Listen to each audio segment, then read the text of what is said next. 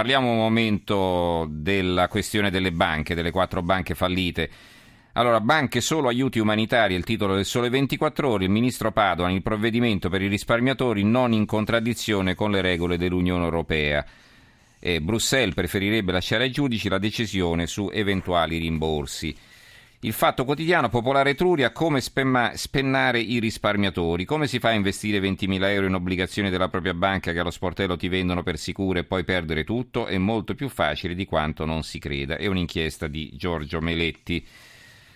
Poi la Sicilia, Padova, un aiuto umanitario alle vittime del salvabanche, il secolo XIX, deficit e banche, Padovan tratta con l'Unione Europea, dubbi europei sugli aiuti ai clienti degli istituti. Il giornale, il governo umiliato dall'Unione Europea sul crack delle quattro banche, Bruxelles ci ha imposto il decreto e ora si oppone al fondo per i piccoli soci, ma è l'esecutivo che non sa che la Costituzione in, non sa la Costituzione e in Europa non conta. È eh, un articolo dell'economista Francesco Forte. Eh, ancora Milano Finanza, aiuti di Stato, eh, due pesi e due misure. Da Strasburgo arriva un forte monito alla Commissione europea. Basta con la diversa applicazione delle regole sugli interventi di sostegno pubblico da parte dei paesi nei recenti salvataggi di istituti di credito. Patuelli dell'ABI, ora Bruxelles ne tenga conto. Il Parlamento europeo sottolinea la disparità di trattamento messa più volte in evidenza da Milano Finanza, quindi vuol dire che le regole eh, che sono state imposte all'Italia ad, per altri invece non sono eh, state applicate. E poi questo è interessante perché non è una delle banche fallite, ma Veneto Banca, ex impiegato di Veneto Banca, lo leggiamo sulla tribuna di Treviso, rivela indotti a vendere, dovevamo piazzare azioni. E quindi vedete un'altra banca in difficoltà che si affretta a vendere eh, roba strana perché? perché poi c'è modo di recuperare nel caso in cui le cose non dovessero andare bene. Non eh, troviamo l'ambasciatore Bosio? È rintracciabile, forse si sarà scaricato il suo telefonino, eh, non so, eh, vediamo un po' se riusciamo a recuperarlo. Io intanto vi leggo qualche altro titolo, dobbiamo occuparci di un altro argomento del Venezuela, aspettiamo però ancora qualche minuto e intanto cerchiamo di eh, continuare a contattarlo. Allora, eh, sul, eh, sull'ISIS invece, sulla sicurezza e su quello che sulle polemiche relative alle eventuali misure da sostenere come quelle un po' strampalate tirate fuori da Donald Trump, ci apre Repubblica, Trump come Le Pen, basta islamici negli Stati Uniti.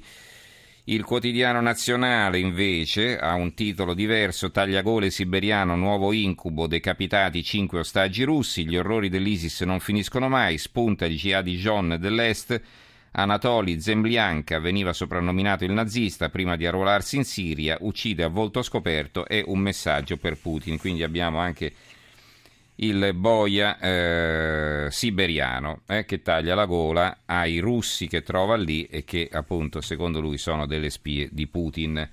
Il giornale Limitiamo Internet, proposta shock, il candidato alla Casa Bianca Donald Trump scatena la polemica negli Stati Uniti, chiudiamo la rete e i social media contro la jihad, Francia pronta a bloccare i wifi pubblici, Francia non si intende, non si intende la Le Pen ma si intende il governo francese. Il secolo XIX contro Assad nasce l'armata saudita tra i paesi del Golfo, alleati con i turchi. Il foglio catenaccio obamiano, così l'America diventa un paese più timoroso di offendere che preoccupato di difendersi. Nessuno tra quanti hanno ascoltato il discorso di Barack Obama domenica notte, quando il presidente americano ha delineato la sua strategia per combattere lo Stato islamico, sarà rimasto deluso dalla performance. Per essere delusi ci si sarebbe dovuti attendere qualcosa di meglio, così ieri sul Wall Street Journal ha esordito il commentatore Brett Stephens.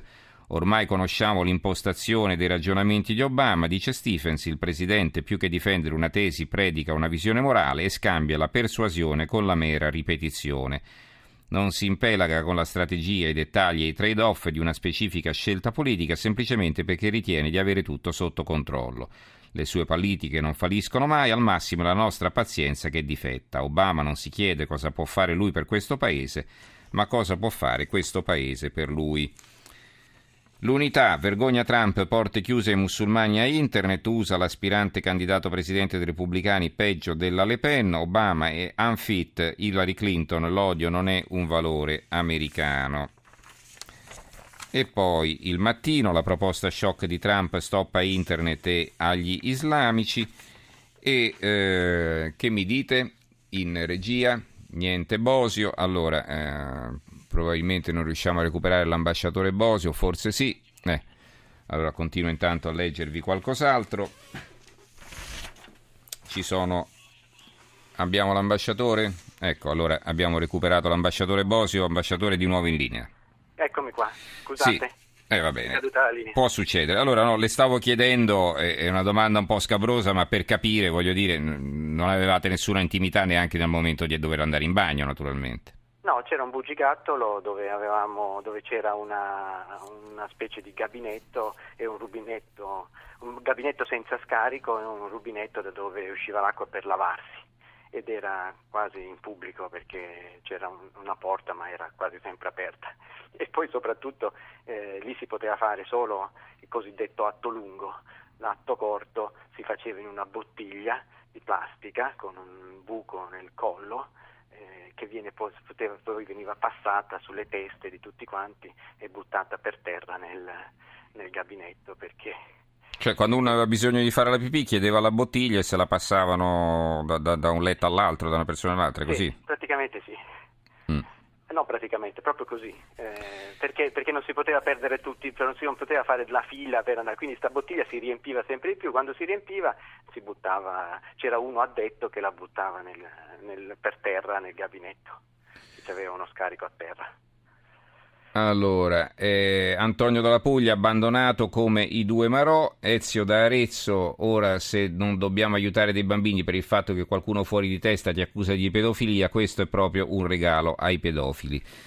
Allora, eh, ambasciatore, mh, mm, abbiamo detto delle condizioni eh, di, di, di, detenzione non soltanto umiliar, umilianti ma anche dure da un punto di vista fisico, lei si è ammalato in carcere. Sì, io all'inizio, all'inizio mi davano da mangiare quello che, nella, che, si, che, si, distribuiva in cella, e cioè pochissimo, il riso bollito, perché lì non, si, non, era, non, era, la polizia che dava da mangiare, che distribuiva da mangiare, ma i parenti. E quindi chi, eh, chi, aveva i parenti in, sul posto veniva rifocillato ogni giorno, chi no oppure gli portavano da mangiare in, uh, delle, delle, delle riserve chi no prendeva, prendeva quello che c'era. E poi ho avuto qualcuno che mi, che mi ho pagato una signora che mi portava regolarmente da mangiare e la cosa, la cosa drammatica è che quando era, mi, da, mi, portava del pollo eh, da, con, eh, con, delle verdure, quando io finivo di mangiare il pollo non lo buttavano, c'era qualcuno che rosicchiava quello che io avevo lasciato. Tanta era la, la, il bisogno, la fame che c'era lì.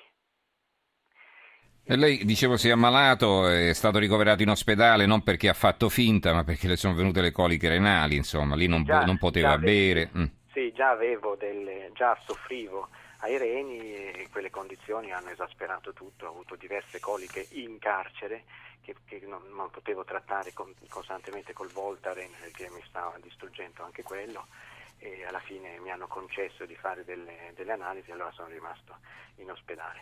Mm-hmm. Lì, lì, proprio la, la, la, no, è cambiato anche il mio modo di dormire, lì, lì si dormiva eh, stretti vicini vicini uno all'altro perché proprio non c'era spazio, eh, a incastro si dormiva e, invece almeno mi sono avuto un altro mm-hmm. tipo di, di vita. Un'ultima domanda, lei ha pensato di non farcela? Io ho avuto sempre l'incertezza, io ho vissuto, la cosa peggiore di questi mesi era proprio vivere nell'incertezza nella, nel non sapere che cosa anche queste signore della ONG potevano inventarsi. A un certo punto, eh, proprio per, perché non ero andato a un'udienza, a cui non andavo mai perché non avevo, non avevo l'obbligo di, di, partecipare alle udienze, eh, quando eh, cambiò il giudice, perché loro fecero cambiare il giudice perché lo, lo accusarono di parzialità, il, il giudice successivo eh, non, non, ero presente all'udienza, loro mi accusarono di oltraggio alla Corte e il giudice mi spiccò un mandato di arresto nei miei confronti. Mm. È tutto illegale, infondato. E fortunatamente l'avvocato eh, riesce a, a, fare un ricorso immediato il giorno dopo, il giudice decide che effettivamente l'avvocato aveva ragione, che non era fondata la, il mandato d'arresto. Ma quel, sarebbe stata la, la, la, tragedia, avrei, sarei rientrato in carcere e non sarei più uscito. E allora lì sarebbe stato veramente, non so come, sarei, come l'avrei mm-hmm. presa. E va bene. Io ringrazio Daniele Bosio, eh, l'ambasciatore italiano del Turkmenistan, allora adesso era stato sospeso dalla Farnesina, spero rientri in servizio, no? Come stanno le cose che le hanno detto? Mm, sì, sono, ho ripreso servizio, mi hanno rimesso in servizio, adesso presso, eh, sono le, in una direzione generale del Ministero e, e, niente, aspetto un incarico un po' più specifico e poi vediamo, insomma, bisogna, adesso bisogna ricostruire tutto, sia sul piano umano sia sul piano professionale. Mm-hmm e ha intenzione di fare causa a questa, a questa onlus che, che, l'ha così ingiustamente accusata? Eh, perché, insomma... ci, devo, ci, devo, ancora pensare, io francamente vorrei, vorrei dimenticare questa pagina, mi ha, fatto, mi ha, insegnato parecchio sul piano umano, sul piano eh, delle, del, delle, relazioni con, con, gli altri, però mh, mm, vorrei mettermela alle spalle. Le, le cause di questo genere, soprattutto se fatte nelle Filippine, durano non anni, forse decenni e quindi non, non voglio tenere. Però è giusto che in qualche modo paghino, vabbè, questa è, un, è una, una, mia opinione, ma insomma poi lei certo deciderà secondo coscienza, insomma, io non glielo, glielo sto certo suggerendo io. Va bene, allora, eh, ambasciatore, grazie per la franchezza con la quale ha risposto alle nostre domande, eh, con la quale ci ha raccontato questa sua vicenda assurda eh, che l'ha profondamente segnata e dalla quale spero riuscirà eh, prima o poi a, liberarsi, insomma, perché il ricordo rimane sempre, però insomma, bisogna guardare avanti no? e, e ricostruirsi la vita. Infatti, è quello che penso anch'io. Grazie ambasciatore allora, buonanotte. Grazie a lei, Grazie a lei buonanotte.